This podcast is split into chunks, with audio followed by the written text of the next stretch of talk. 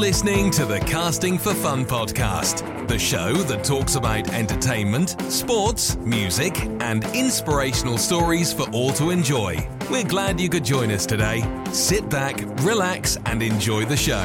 Now, here is your host, Albert Pineda.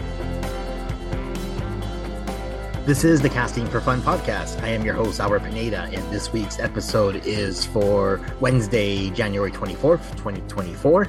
Uh, back with another track by track album review episode. Uh, this is quickly becoming my favorite thing to do on the podcast. I love music so much. I think it just sounds really cool and awesome and really polished and professional sounding, which is something I've always been aiming for as far as I, my podcast is concerned. And then, of course, getting to discuss albums and music that I love uh, with with good friends is really uh, awesome, worthwhile experience for me to do. So, so here we go. This is this week's episode. It's uh, we're celebrating the 30th anniversary of uh, in Chains' uh, monumental EP release, uh, Jar of Flies. And to do this, uh, my good friend uh, Nathan Cross returns to the show. So we discuss the the seven tracks from this particular EP and have a great time doing it. And then, of course, because it is the 30th anniversary, the the word on the street right now is that Alice in Chains is planning something really cool tomorrow. Uh, we'll see, we'll see what it is, but uh, I have my speculations of what I think it might be. But again, the band apparently is planning something cool for the 30th anniversary, which will be tomorrow on January 25th. And then also just stay tuned for next week, January 31st uh, is the 20th. Uh, we'll be celebrating the 20th anniversary of Incubus's A Crow Left in the Murder album, in which my good friend Davis Bench will be joining me to talk about that one. So here we go. This is in Chains' 30th anniversary of the Jar of Flies EP with Nathan Cross.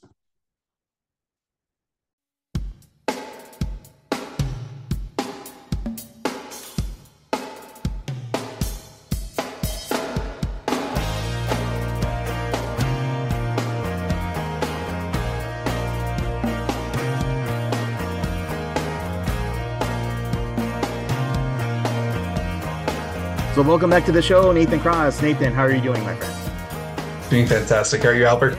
I'm doing well, thanks. It's uh New Year. Everyone's happy and healthy, back in school, back at work. Uh, so yeah, everyone's doing really good. Hope you guys are as well. Yes, for the time being, we are trying so hard to stay healthy. we are we are sending our son to school with a mask for a little while at least. Okay, well that that should hopefully help. Yeah, kindergartners. oh, very good. So, so yeah, so we're I'm really excited to implement this new format into the podcast where I've kind of discovered that no one's really monitoring my shows as long as they're not monetized. I can kind of get away with using licensed music. so, so yeah, I definitely wanted to dive into uh, uh, track by track reviews of albums that I love and any other recommendations people have. So, if there is something in the future you want to go over, please let me know. But uh, for the time being, tonight we're going to be discussing Alice in Chains' EP, Jar of Flies, which is celebrating its 30th anniversary this coming uh, Thursday, the January 25th. Wow, it's pretty awesome. Yeah, Cra- crazy. Some of these, some of these albums are, you know, hitting these major milestones. Oh yeah, there's quite a few that I already have in mind to do for for 1994 albums. So this is going to be a fun year to, to, go over some of our favorite music albums from the from 30 years ago, or even 20 years ago for other albums that I have in mind as well. Yeah, and it's uh, with the invitation you gave me for this podcast today. Like I mentioned before, it's been a total trip down memory lane, and uh, it's been it's been fun. Oh, very cool, very cool. So yeah. uh, I'm going to share a few uh, interesting facts about the the EP Jar Flies, and of course, feel free to share what you want to share as well before we dive into the the track by track review. So it's interesting to learn that yes, it's celebrating its 30th anniversary, first released on January 25th, 1994. Uh, the three singles released from this particular EP were No Excuses, I Stay Away, and Don't Follow. And what's very interesting is that this was the very first EP in modern music history to debut at number one on the Billboard Top two, 200 Billboard charts, which is unheard of for, for rock music, really. I mean, the charts are kind of dominated by pop, R&B, hip hop, uh, music of that nature. In fact, I think it knocked off Mariah Carey's Music Box as from the number one spot at the time back in 1994. So it, it's really cool accomplishment for this particular EP. You know, you don't get as much bang for your buck with an EP as you would with a full length album. So the fact that fans were really like buying this album, this EP up rather, uh, speaks volumes and testaments of how great it really is.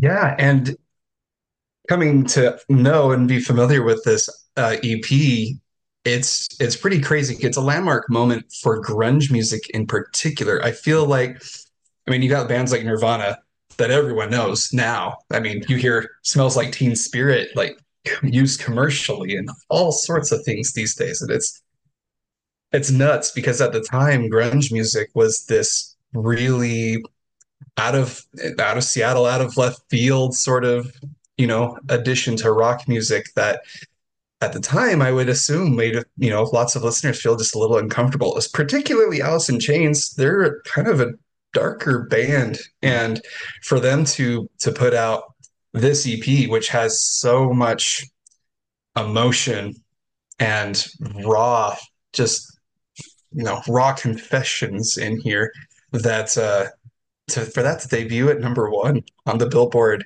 and and bump off so many other popular artists, it's a it's a it's a really big deal. You know, you would expect Nirvana to have been the one to do that, but no, mm-hmm. No, it was Alice in Chains, which I think is really fascinating, really interesting. Absolutely, yeah, and uh, I don't mean to downplay Alice in Chains' accomplishments. I mean, this EP absolutely deserved it, but I want to say the contributions of bands like Nirvana, Pearl Jam, Soundgarden, uh, the Stone Temple Pilots that helped elevate the genre to the point where yes, oh, we got if a grunge album is coming out by a specific band, we got to check this album out. So I, I think no, absolutely, Alice in Chains. Yeah, they all they all fed and helped each other. The the big four, as we get referred to as. So yeah, yeah, for sure but yeah, that's uh by it in and of itself, it absolutely deserves some some kind of accolade like that. Oh, absolutely. it's a beautiful album. Absolutely, yeah. So before we get to the the track by track review, I mean, just when I'm researching these podcasts, I always find interesting information, particularly on YouTube. So there's actually a short video from uh, the YouTube channel Loudwire where uh, the the host talks about like five fascinating facts about the album. I want to go ahead and share it with you here.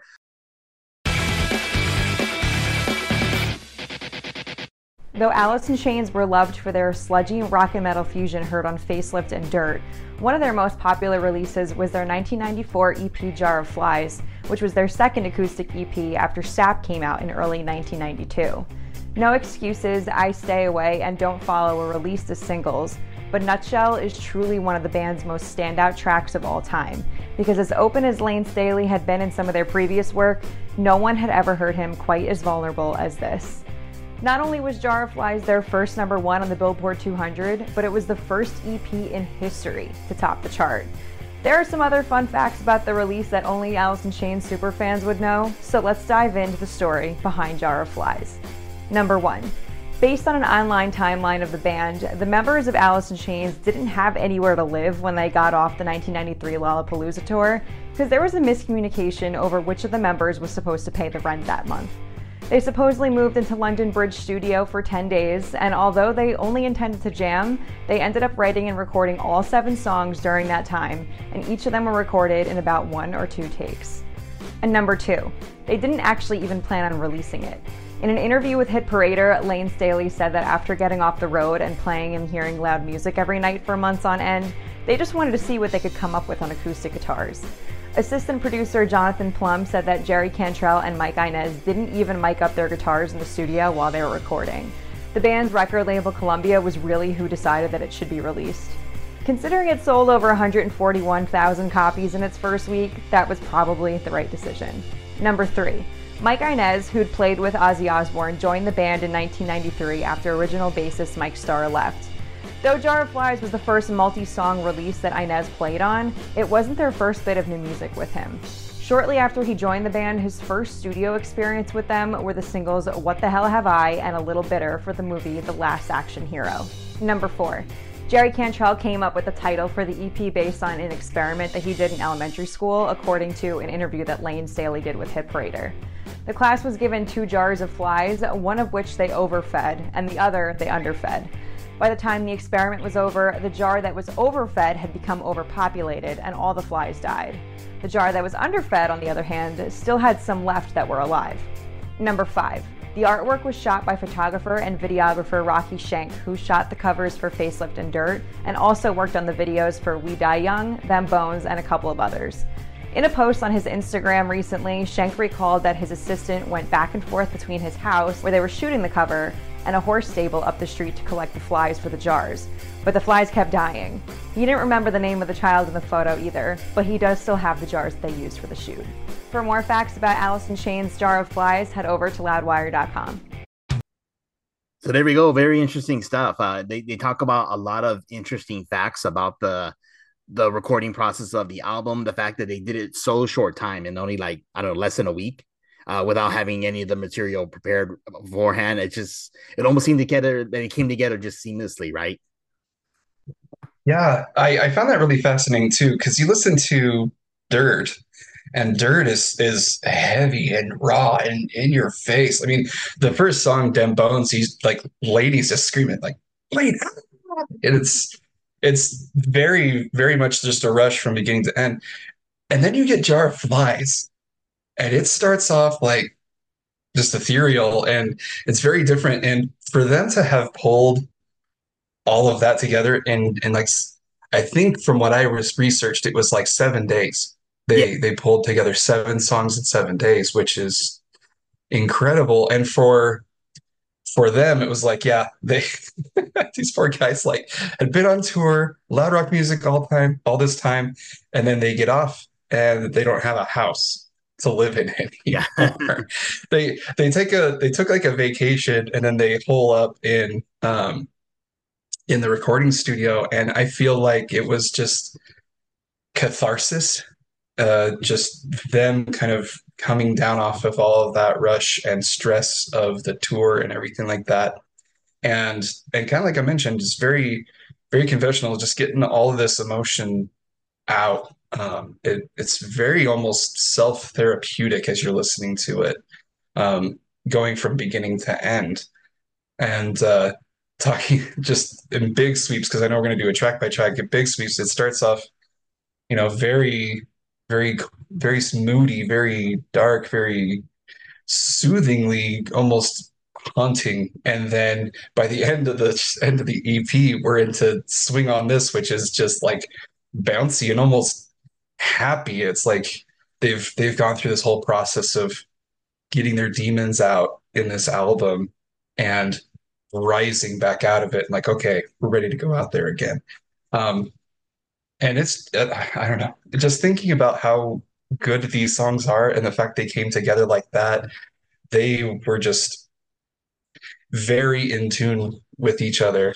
And this was also with uh, a new bassist as well um, because their original bassist um, had drug issues and um, was was forced to leave the band. And so for them to like bring in a new bassist and give him like songwriting cred like okay help us write these songs.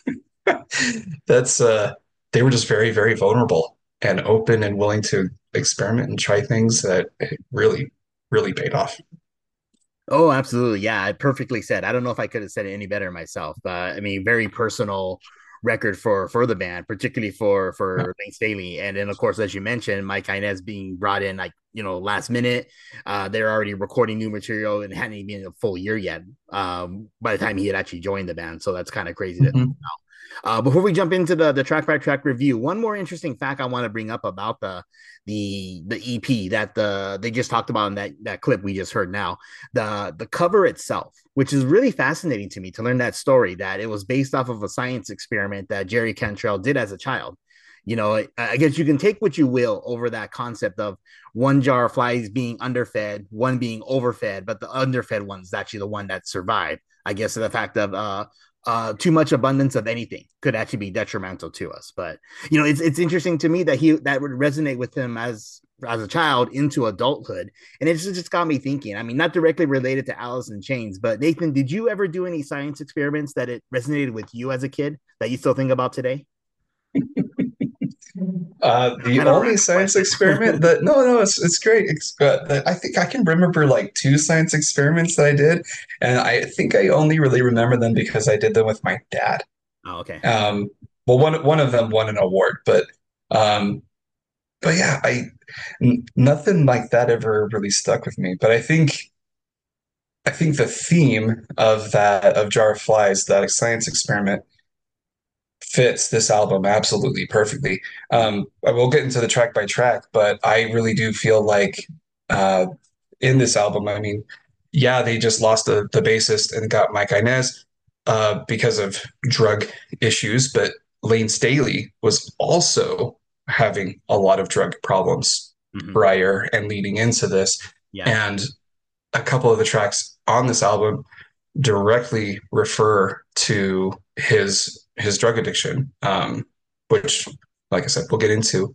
Um, but uh, I, I think that theme of yeah, overfeeding, overindulgence, it's, it's going to lead to the to the death of us, and that uh, I mean is referred to even in a little bit in uh, No Excuses, mm-hmm.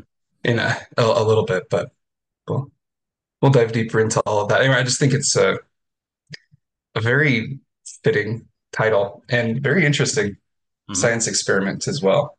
Oh, absolutely. Yeah. Yeah. So if we're ready, let's go ahead and jump into it. So let's go, you know, track by track, all seven tracks from this particular EP, starting with uh, number one.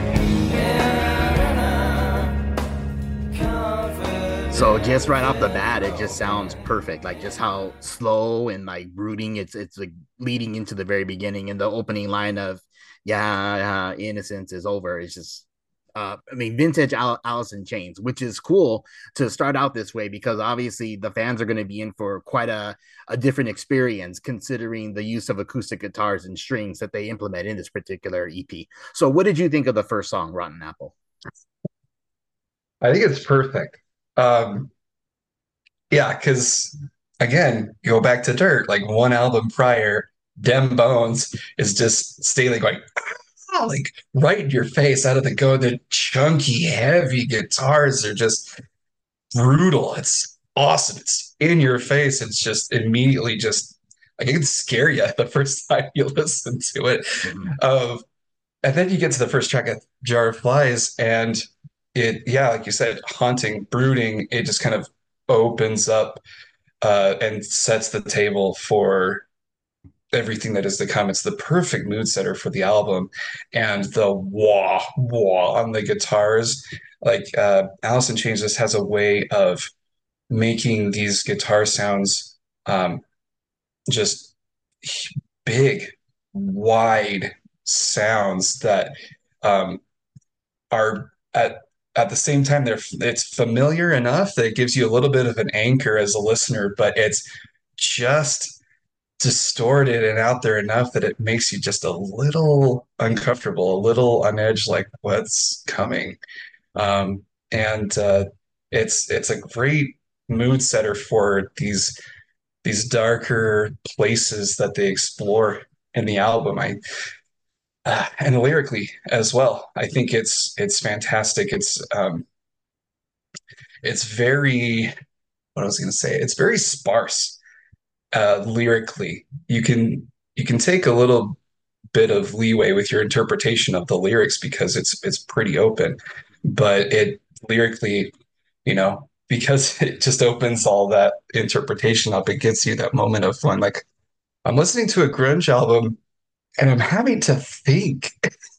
I'm feeling things. I'm exploring dark places. I don't know how I feel about this. This is interesting. It feels uh, feels like we're going into some unknown, uncharted territory with them, and it fits because seven days in recording studio, they were just diving into uncharted territory as well together, and for them to do so so deftly and uh, succinct. Succinct, yeah. It's it's just really, really good. I don't. It's it's a really great album opener. Oh, well said. Yes. And then speaking of, you know, diving into the personal, the feelings, and just the, the raw emotion, we'll go ahead and jump into track number two, uh, Nutshell.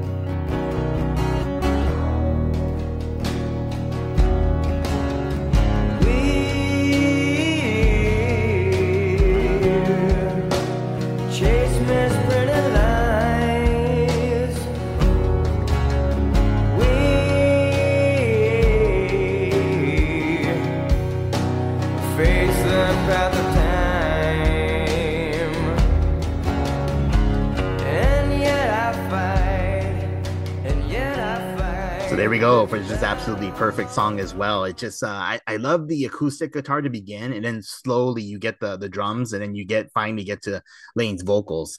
Uh, super personal song, and it's it's interesting to me that uh, that he really just kind of lays it all out there. And the, the band's obviously aware of the issues and problems he has. And uh, there's a particular line from this song that goes, uh, uh, We chase misprinted lies, we face the path of time, and yet I fight, and yet I fight this battle alone. Uh, so really, I mean, like uh, one could surmise that this is maybe like the most personal that uh, Layne Staley's been in any of his songs to this point. Really, just uh, uh, illustrating just the, the problems he's facing as an addict and the the difficult struggles they have to go through.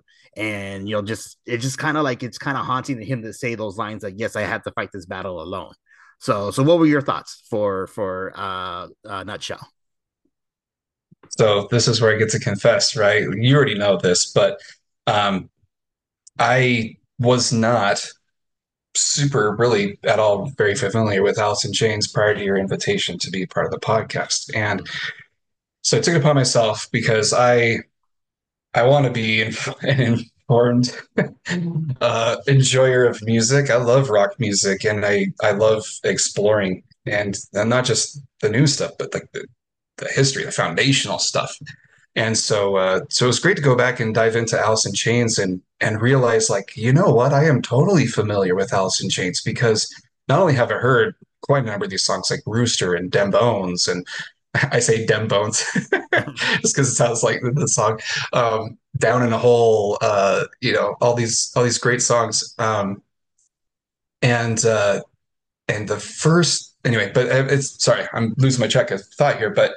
Uh, their imprint on so many of the bands that I did grow up with during my time. So like uh gosh, I'm gonna I'm gonna name all the terrible ones. Trapt, uh Three Days Grace, uh Staind, um Smile Empty Soul, uh Puddle of Mudd, um gosh, Incubus, uh there's a good one. There there's a whole bunch of um out there that that were inspired by and pulled from Alice in Chains. So it's like I'm super familiar with. Like as soon as I started hearing it, like I know this. This is so familiar, and this is uh, it's so comforting. Took me back to that, uh, and uh, listening to this song in particular, Nutshell.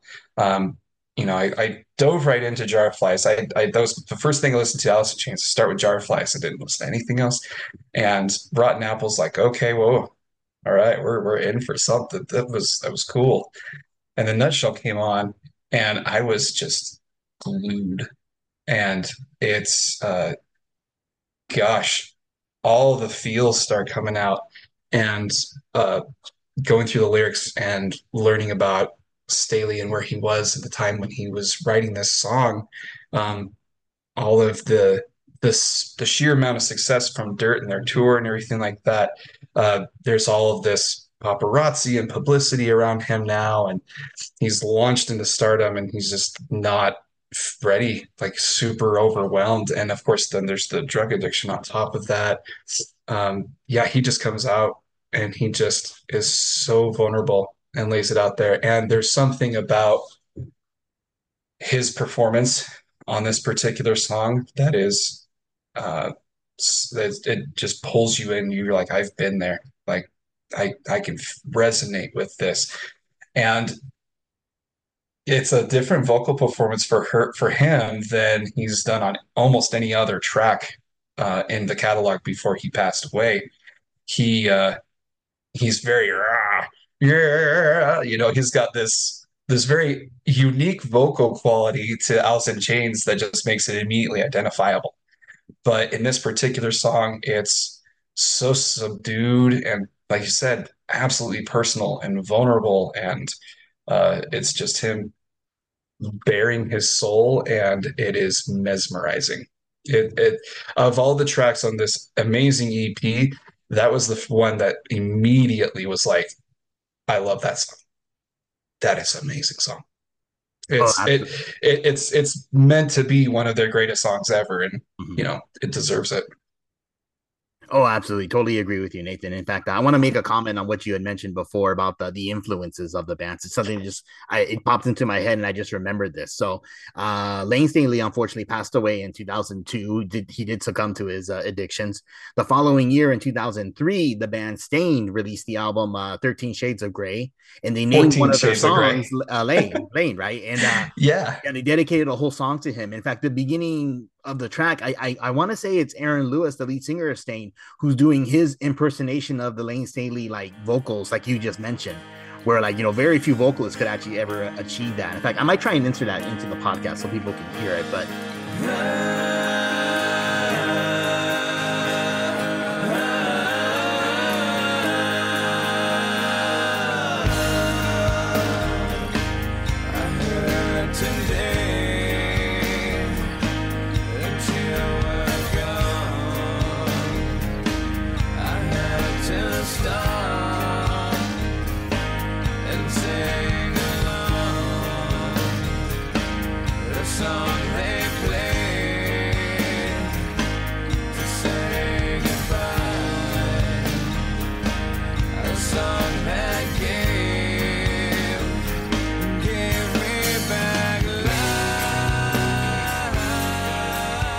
Was a nice it's touch. A really good cool song. This, yeah, yeah. One of uh, I'm sorry, one of Staind's better songs, best songs. One of Staind's better albums. Yeah, flat yeah. out. Yeah, for sure. Fourteen Shades Grey is yeah is is great, but that song in particular, yeah. When I first heard that album, I had no idea what that song was about, so I had to go back and listen to it afterwards and and just uh yeah, feel all the feels. It's uh you can tell like he had a phenomenal impact uh on the genre.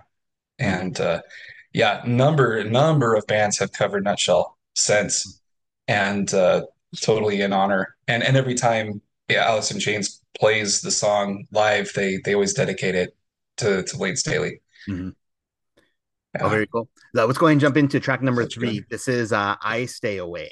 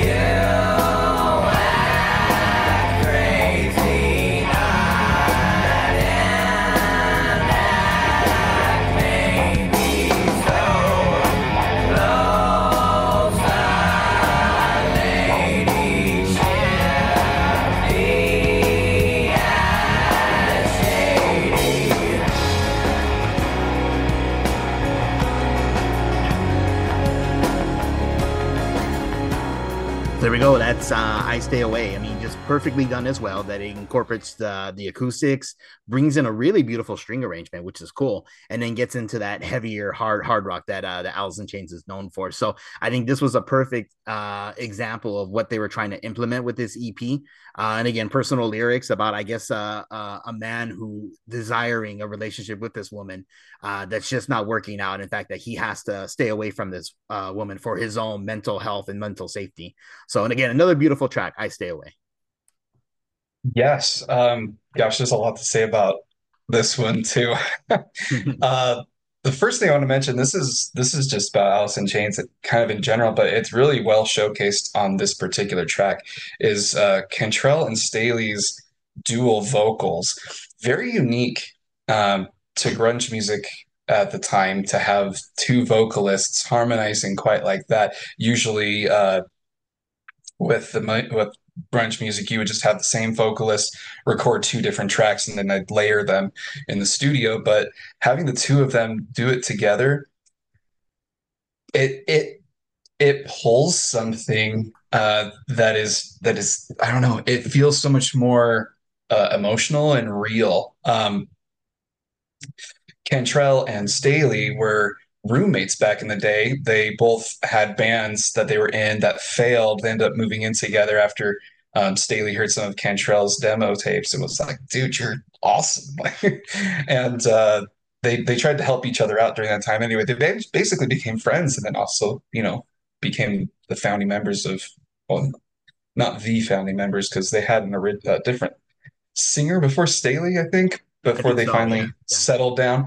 But um, anyway, point is like they they're like best friends, and so for them to um to to be singing quite like this and stuff like that, even after all the things that they've been through, which they kind of reference on No Excuses, um, coming up, that it's uh I don't know, there's something about that that singing together like that that uh, is just really really cool. Also, the harmonies and things that they're able to pull out of that. Like I said, they put you in this kind of somewhat uncomfortable, experimental, almost kind of space with some of these sounds that they're pulling out of the guitars and their vocals. That uh, reminds me a little bit of like System of a Down. in, oh, yeah, in, yeah. in, a, in a strange sort of way. Um, that uh, it's just it's so different and and it's so amazing.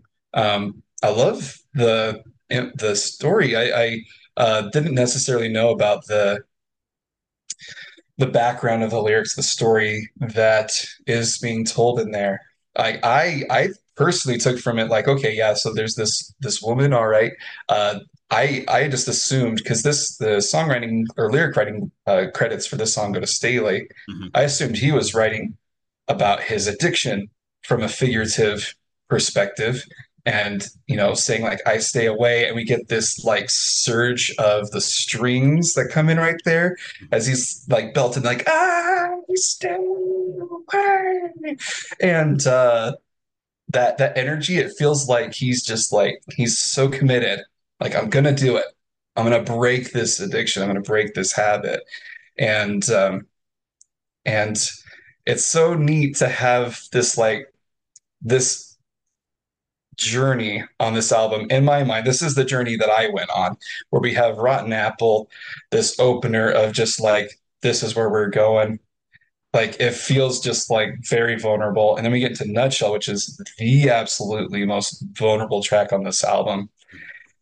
And and then we we get into i stay away and it starts to lift as we get towards the the end of that song. We get to those strings and um and then we get to it feels like he's like, yeah, I've I've been down in this down in this hole to borrow another song. Mm-hmm. um, in nutshell and i'm i'm trying to climb up i'm trying to become a better person and i'm trying to be a better me. And gosh that it just man that climax of that song like hits when you feel that.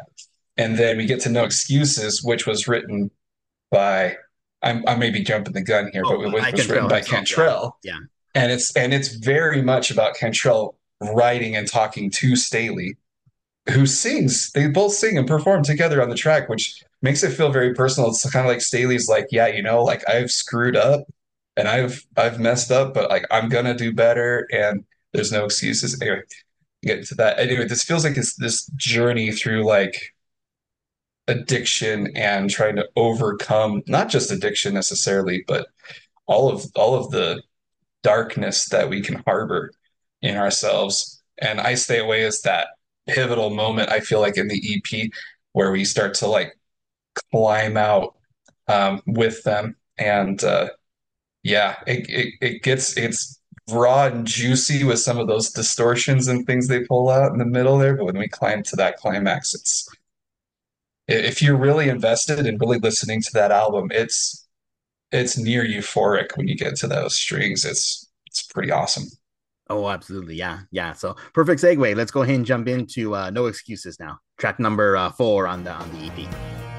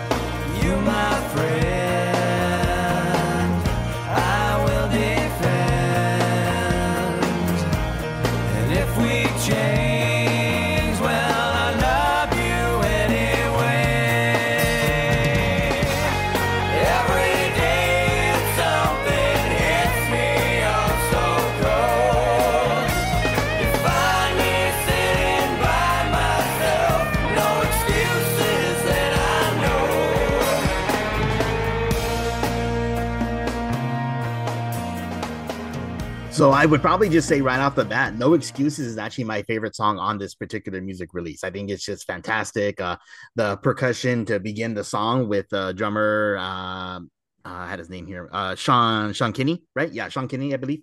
Mm-hmm. Yeah. Uh, yes, yes. So I mean, it's just um, perfectly done. I mean, the, the the lyrics are fantastic. You know, vocals from both of them, like where where Staley takes it off or I think yeah, is it Staley first and then Cantrell at the end, at the last part of the song, or is it the way other reversed? I can't remember now.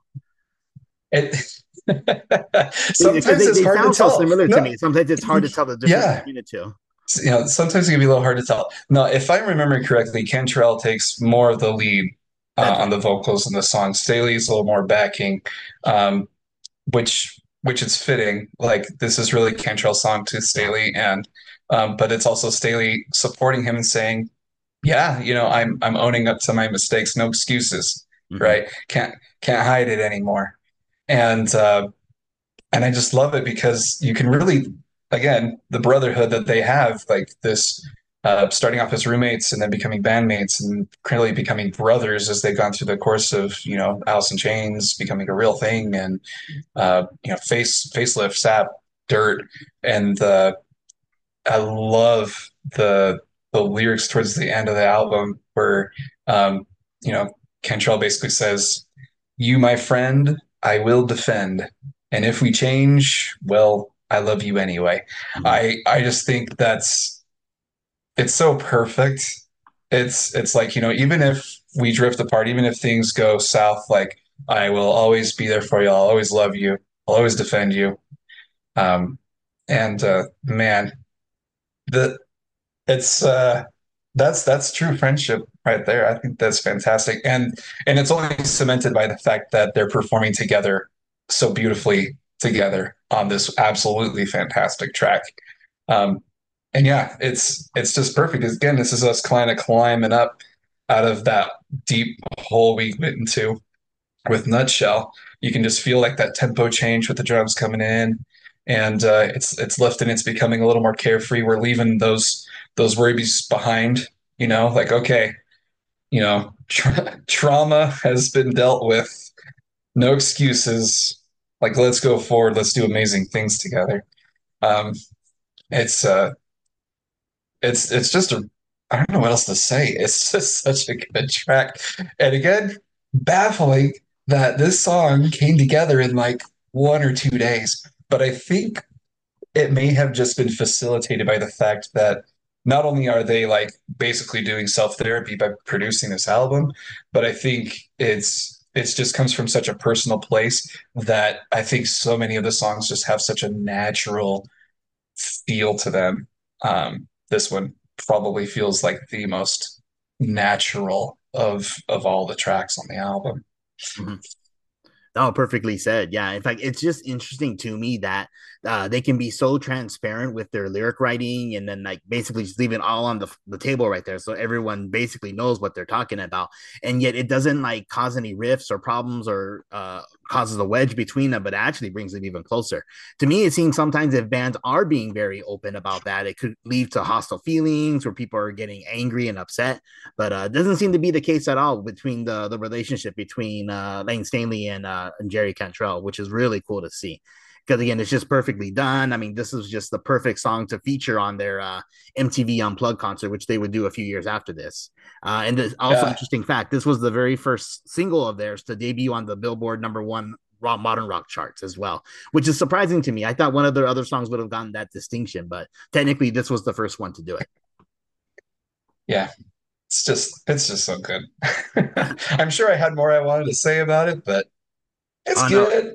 It's just perfect. Yeah. Again, like I said, my personal favorite track on the on the EP and maybe even like top five in Chain songs. So that, that's a discussion for another day.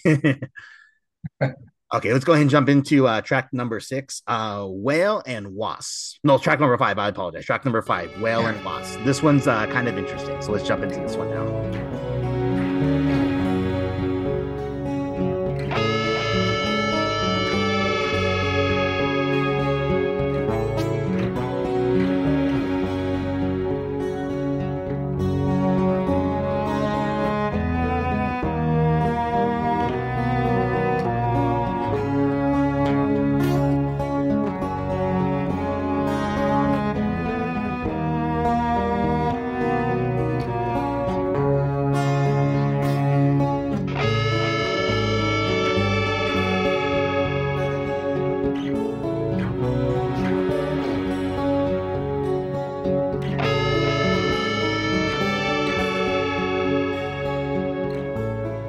so you go, Whale and Wasp. Interesting track. I mean, it's an instrumental track. So for analyzing on a, a, lyrical standpoint, there's obviously not much we can go off of.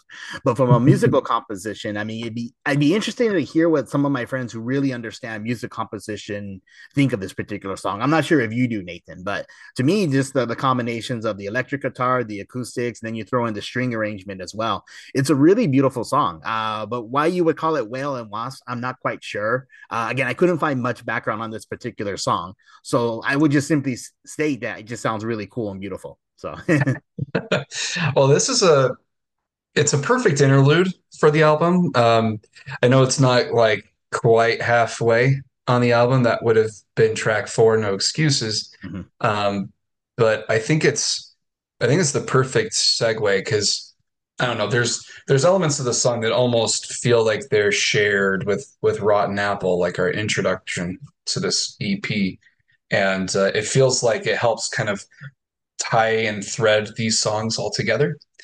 Um, apart from that, um, yeah, I think it's absolutely beautiful. Uh, I don't know. As I was thinking about this album, its title, Whale and Wasp, uh, I get this feeling of this whale diving and going through like the the deep dark ocean and um you get like the even the guitars though the wow wow like it almost to me sounds like whale calls in a way. And uh, i think it's kind of kind of neat.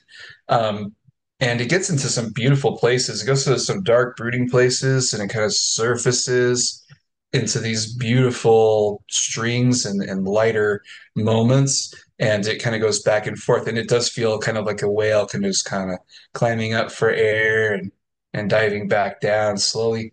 Um that is, is my like emotional like figurative take on the track. In terms of the wasp part of it i had to think about it afterwards like why is it called whale and wasp because the whale make, part makes sense to me. Why wasp? And um, i think if you think about it as like a wasp too a wasp flying around like maybe it could be either or. Mm-hmm. and the know the the imagery of a whale. I think is this big, huge, gentle giant that's just out in the you know the huge vast ocean. Very alone almost kind of feeling. Um sometimes of course they travel in pods. I, I don't know. Digging too deep into it maybe but the wasp thing i don't know. I would i would leave that up for other people's interpretation too but um i think that this song goes on a on a journey for sure and um, i'm going to share some thoughts about about the album when we get to the very end that i think um I don't know. It's a personal take of mine, and this song kind of helps tie it together. But we'll we'll get to that later. Perfect. Okay, so let's go ahead and jump into uh, track number six, another very deeply personal song, uh, beautifully written as well. This is called uh, "Don't Follow."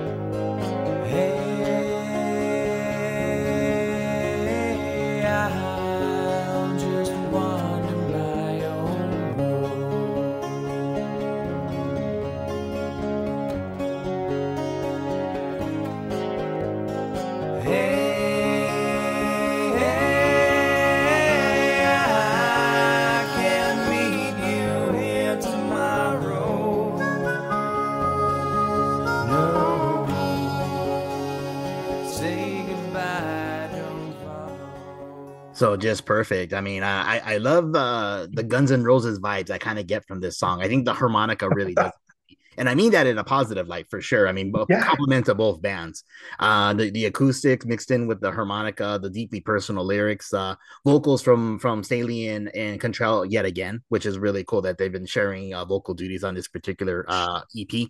Uh, interesting fact about this one, so two that I wanted to share. So uh, this song was never performed live by by Staley, which is interesting to learn that it wasn't performed live until 2006, so a couple years after he had passed, and by then they already had their new vocalist, uh, uh, William DuVall. So, so it is interesting that this particular song was never performed by by Staley during his lifetime. And second, uh, Lily Co- uh, Cornell, uh, Chris Cornell's daughter, she did a, a special on GT uh, IGTV, uh, Instagram's like TV station thing or like their video service thing to promote mental health uh, in a segment called uh, Mind Wide Open that was released in 2020. This particular song served as like the the intro or like the theme song for that special that she did. And obviously, uh, mental health is something that's really important to her, considering uh, the passing of her, of her father, Chris Cornell, the years after Staley had passed. So it's it's a deeply personal song. Again, I guess in a way, kind of kept in the family, as it were, because again, the fact that Lily Cornell would be such a huge fan, or at least like this song enough that she would want it used in her special to talk about mental health uh, about her father. So, so what were your vibes? What did you get from this particular song of, uh, excuse me, "Don't Follow"? Well, I think I think you're. Uh, it's so funny that you said I get some Guns N' Roses vibes because I I thought that for sure as I was going through their catalog. There's definitely there's definitely Guns N' Roses uh, vibe to it, not just uh, in the the performance uh, of some of their songs, especially this one. It, it feels a little more obvious, um, but even in some of the vocal performances. Um, it definitely has a, a kind of a Guns N' Roses um, influence to it. uh, I, lo- I liked this song quite a bit. It was uh, it's just very comfortable. Um, it feels like yeah, we've gone through this catharsis during this album. Uh, we went through this journey with Whale and Wasp, and now we're coming out the other end, and it feels like we're we're clean. Uh, and it, so emotionally, that's the journey that I went on. The uh the song I think is beautiful. It's the only one that has harmonica Mhm. on the album, and the harmonica is played excellently by David Atkinson. I found out, which I have no idea who he is, but uh, does a fantastic job. I was like, "What is one of the members of Alice in Chains plays harmonica?" Like, no, no, they they brought somebody in for that, but it's uh, ah, gosh, it's it's just perfect, and it's a beautiful it's a beautiful song, but it, when you dig into the lyrics of it, it, it is very uh, sad, sad song. Um, which is it's interesting because the places it goes, you would think it was going to be this huge tragic song the whole way through, um, but partway through the song, it's just it goes into this happy, like warm, uh, warm sun on my back. You know, like I yeah, I'm I'm I'm going somewhere and you know, say goodbye, don't follow. Like I'm I'm leaving. See ya. Um, but it it's it has this warmth to it, this comfort to it that feels feels like acceptance and uh and like it's gonna be okay. Everything's gonna be fine. Um, yeah, it sucks, but everything's gonna be fine. And uh it's just a a gorgeous track and and the journey that we the album or the EP takes us through by the end here, it just feels cathartic. Mhm. Um, beautiful. Like they somehow knew exactly how this whole thing was supposed to go together. I've been thinking very much about like, okay, they come out with this these amazing songs, these seven amazing tracks. They throw it all together, and they're like, I don't even know if we should release it. But for them to decide, yeah, we're going to release it, and then put these tracks in the order that they did, I think is genius. And uh, this particular song coming when it does, I think makes it so much more meaningful and special than if it were in any other track number on this EP. The only other place it could have perhaps fit is the end, but uh, no, that has to go to, you know, swing on this. okay, perfect segue. Let's go ahead and jump into track number seven, the final track on this EP. This is uh, Swing on This.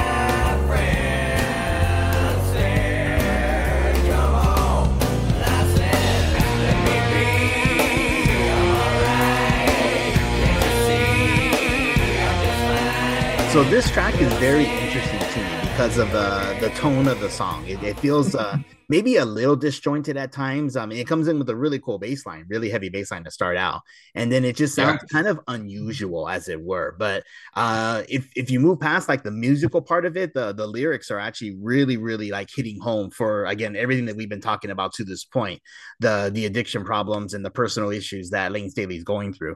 So much so the very uh, in the song, uh, the line that I really enjoy. Uh, then I heard a voice that uh, said, Son, you have a choice. I then slapped my face. Now I have to go home, uh, do as when in Rome. So again, it's almost kind of like in a way he's acknowledging the problems that he has, that he has to go to rehab. Uh, in fact, I think he did after this EP was released, sometime in 1994. I think he did. So it, it kind of comes full circle, I guess. All the songs and like you mentioned, the order in which they were released, maybe this was the fitting one to close it out. Meaning, yes, that uh, I I finally am acknowledging my demons. I'm gonna try and fight this, and he has to come to that conclusion himself. If you know anything about addictions, really, um, because that being said, I personally initially would have put "Don't Follow" as the follow the final track on the the album, but now now the more I think about it, maybe "Swing on This" is kind of a fitting way to close it. But again, it's one of those songs that I I don't quite know how I feel about it, just because musically it's not really one of my favorites but but I still think it's it's put in as an important part of the EP, as you mentioned. So, what were your thoughts, Nathan? What do you think of this song? Yeah, no, it's it feels super out of place the first time you listen to it. It's like, what? Because everything else is so uh, you know, so so dark, so brooding and everything, and you get to this track, uh, and then you know, Don't Follow is just this beautiful, like, ah, like the first time I was listening to this album, like I wasn't paying attention to, you know, there's another track coming. You know, I I heard Don't Follow and I was like, oh man, that was a beautiful end to the album. and then Swing on This comes on, and I'm like, what is this? It almost feels like a bonus track, you Yeah, know, on an album when you first listen to it. I I unironically like this song. I wouldn't say that I love it, mm-hmm. Mhm. but I unironically like this song, and especially like its placement at the end of the EP. Lyrically, you nailed it. I, I I think it's perfect, but I also think like emotionally, it's like them saying like, okay, we've we've been to therapy together as a band during the process of this EP, and here we are. We're we're doing something funky and fun. Like you can just tell they're having a fun time with it. Like you were say, saying, like with Mike Inez, that bass line's like way out front, and he's just like dum dum dum dum. Like he's he's just you can tell they're having a good time Mhm. playing this song. And after all of this the stress and the chaos, the publicity and everything that that they have just been thrust through, um, and then losing their home, getting kicked out and everything like that. Like they needed to kind of go through all of this this pain to get out to the other end of it, the other side of it, and look back and say like, okay, yeah, all that sucked, but we can deal. Like let's let we can we can have fun. We can we can make light of this. Like we're gonna be okay. And so it it feels so personal. Like I feel like I know these guys after listening to Jar of Flies, going from beginning to end. Um, and it feels like a like a, I know they live some crazy lives, but like it feels like a group of guys. Like if you were to sit down and just like have a talk with them, like you could be totally real together after listening to this album. Like you you feel like you know them. You, you, I can feel like I I can look back at some of my own friends and be like, yeah, yeah, I he's like him, you know, and, and yeah, I know these guys. They're they're super familiar to me, and there's something super comforting about that. And then by the time you come around your second or third spin on that final track, you're like, okay, I'll, I'll buy into it. It's fun. Yeah, all right. Like we're we're ready to move forward. We're ready to go um, on another tour, or we're ready to move forward with rehab, or we're ready to go, you know, record another album. And they did. They did record their self-titled album Mhm. uh, a little while, you know, after you know they put out this the EP. I think it was back in '95. It's like a year later or so 96, yeah, something like yeah. for for the self-titled. Yeah. So it was it was kind of like, yeah, we're we're ready. Let's let's go do it. And uh and the fact that we get to listen to this whole creative process, this you know, catharsis that they went through producing this whole album from beginning to end. The the journey is like you you definitely don't end up at the same place you were at the start. You end up someplace completely different, and uh, and it's and it's a place where you come out the other side feeling feeling like yeah, no, that was a that was a good journey. That was awesome. And uh, I know when I finished listening to the album for like my second, third time, uh, and learning so much about Alice in Chains and and the journeys that they all went through together, especially Layne Staley, I I took from this album like that it almost kind of became uh, somewhat self prophecy in my mind. Like uh, like you mentioned, a short while after this album, Staley goes into rehab. They put out their self-titled EP, and then the band basically just ceases to exist because of Staley's addiction and the problems that they were having with the band. And then he passed away in 2002. Yeah. Um, same day as Kurt Cobain, uh, I think. And uh, you know, it was this. It's uh, almost legendary how how they passed away on like the same day and everything like that. And um, it's uh, it's interesting when you think about the album in terms of his life. Um, and you've got this this song Rotten Apple that's very brooding and dark, and and then you've got this huge confessional nutshell like this is this is me at my at my lowest, you know? I mean, you read the lyrics to that song, they're heavy, Mhm. and the performance just brings it out. It's so so good. And then we we kind of climb out of that, and he's saying like, okay, I'm gonna stay away. I stay away. Mm. And and then there's Cantrell of like, I'm gonna be there with you. No excuses, you know.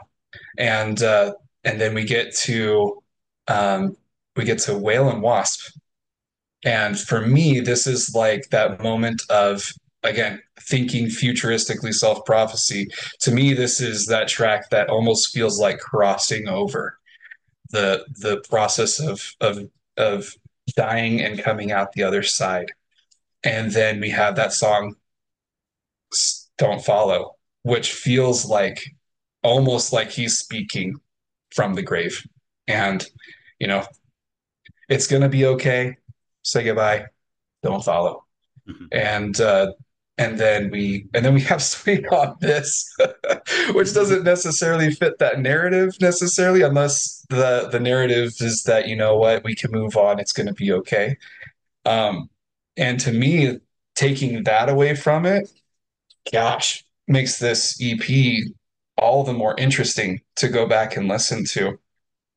And uh, it's just fantastic from beginning to end. I think it's been an absolute trip and a pleasure to be invited to uh, to dive into this uh, album with you.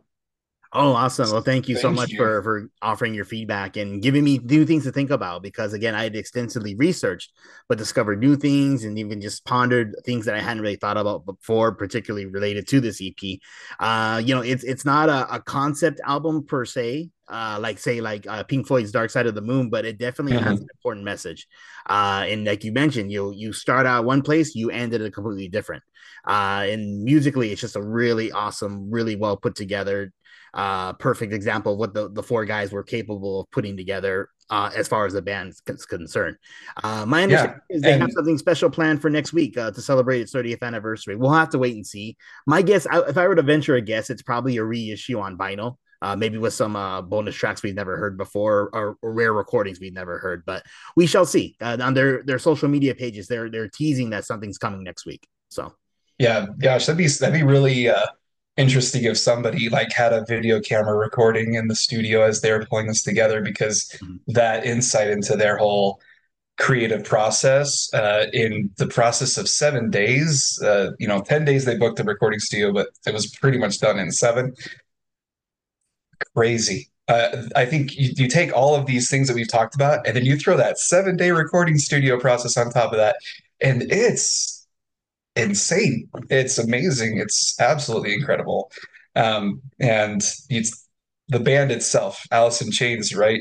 Uh, so much of grunge music by uh, critics gets uh, so reduced to, oh, it's just angry white guys out of their parents' garage going rah, rah, rah, rah, rah, with some noisy, messy, dirty sounding guitars and drums and bass. Mhm. And uh, they they proved that uh, no, you can you can bare your soul and you can do some incredible things in this new new new facet of rock music that they helped pioneer alongside Soundgarden and Nirvana and gosh Pearl Jam and uh, all those those guys.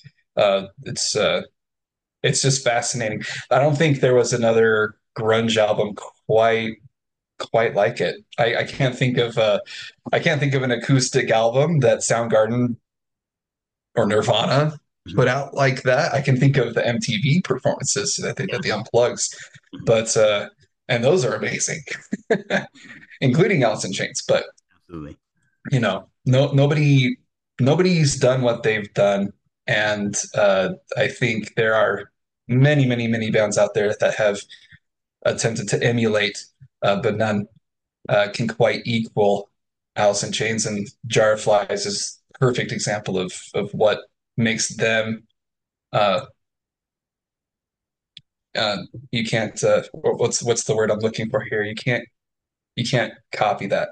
Mhm. you can't recreate that uh you have to, you, you gotta just do something different with it. And some of those bands that cite them as an influence certainly have and a lot of them haven't and they're not around anymore but Alice in Chains they're they're still going and Yeah. I think it's it's awesome and thank goodness we got people like I mean Jerry Cantrell is an incredible guitarist Mhm. oh he's he's done a lot a lot for rock music just by simply existing um, and we owe so much to to Staley and his lyrics and his very unique and raw vocal performance. I mean, they shaped the rock music we know today.